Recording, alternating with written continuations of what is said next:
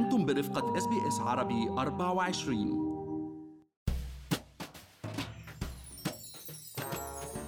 سيتمكن آلاف الأستراليين من التخلي عن بطاقة الخصم غير النقدية المثيرة للجدل اعتباراً من الأسبوع المقبل، وجاء هذا بعد تعديل القانون اللي أقره مجلس الشيوخ هذا الأسبوع. وللي ما بيعرف، بدأ العمل بهاي البطاقة ضمن برنامج تجريبي عام 2016، وهي بتهدف للتحكم بكيفية صرف أموال المساعدات الاجتماعية الحكومية.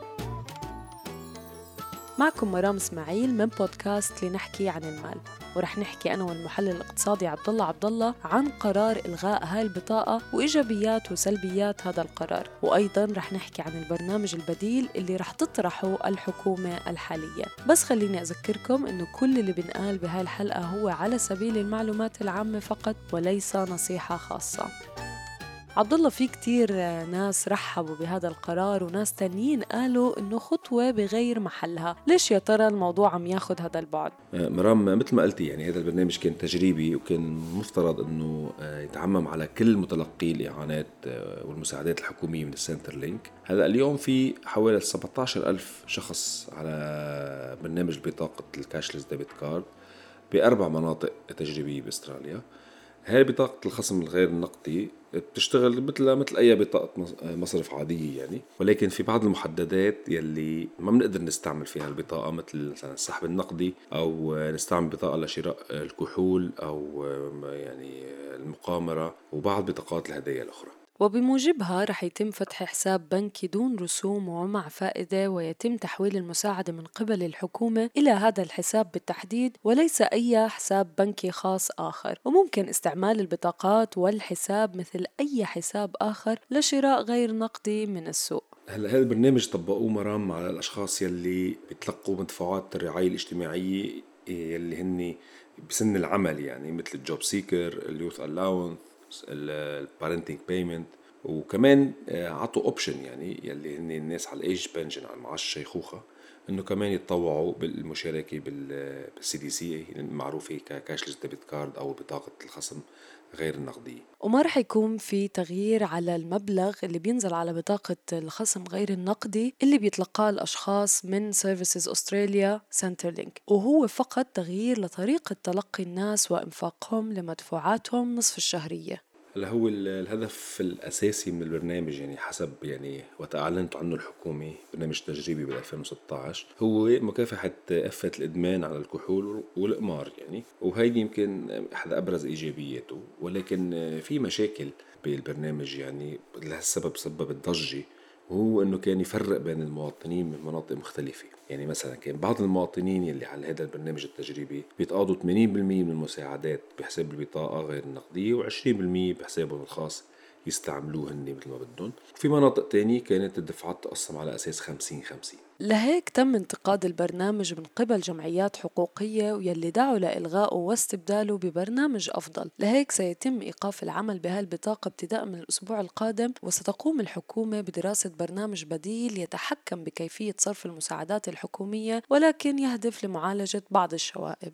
فعلا يعني الحكومة الحالية قالت إنه رح تكون المشاركة بهذا البرنامج البديل بشكل طوعي، وهيدي من أهم الفروقات بين برنامج بديل اللي حيطرحوه والبرنامج الحالي اللي كان بشكل إجباري، وإنه رح يتم العمل فيه على الصعيد الوطني كله، كمان مش يعني في مناطق معينة مناطق لا.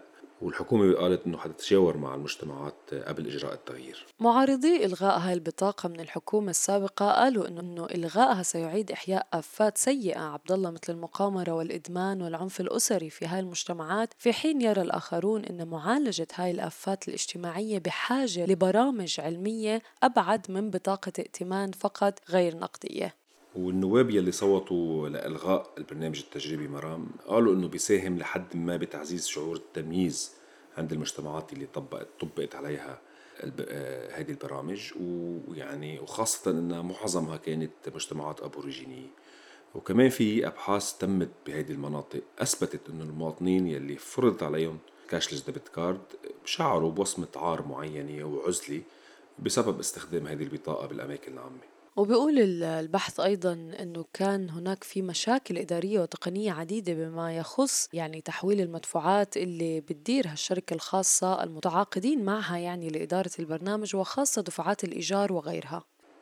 وكمان من المآخذ على البرنامج مرام هو أنه كان فيك تستعمله مع يعني الباي ناو باي ليتر مثل البيب باي، كانت هاي الكارت نفسها فيك تستعملها مع الباي ناو باي ليتر، ويلي مثل ما بنعرف نحن يعني بيستطيع الأشخاص أنه بموجب هذا البي ان بي ال أنه يستدينوا من مقدمي هذه الخدمات والدفع من خلال البطاقة. هلا يمكن هيدي صحيح أنه تعطيه نوع من يعني الحرية أنه يشتروا أشياء، ولكن هو كان الهدف الأساسي من الكاشلس ديبت كارد أنه تحسين الإدارة المالية للأشخاص المشاركين فيه. يعني هذه هي كانت ليش عم نقول أنه إحنا عم بيحطوا ليميت على شيء بدهم يقدروا يشتروه بالكارت.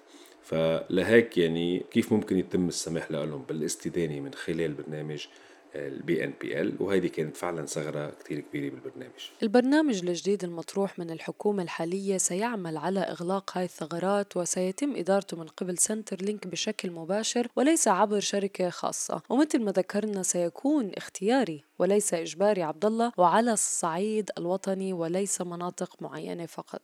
وببرنامج الجديد مرام يعني أنا رأيي كمان هذه أمور كتير مهمة حيتم العمل عليها، أنه رح يدعموا خدمات يعني محو الأمية الرقمية أو المالية عن بعض المجتمعات، وحيدعموا كمان أيضا برامج يعني لمكافحة العنف المنزلي وغيرها من يعني هاي البرامج اللي بتساعد المجتمعات والأفراد أنه يتخطوا بشكل يعني علمي ومدروس أكتر هذه الآفات اللي بتواجههم. خليكم معنا مستمعينا في بودكاست لنحكي عن المال، لنضل نواكب كل المستجدات يلي بتهم حياتنا المالية والعملية في أستراليا. هل تريدون الاستماع إلى المزيد من هذه القصص؟ استمعوا من خلال أبل بودكاست، جوجل بودكاست، سبوتيفاي، أو من أينما تحصلون على البودكاست.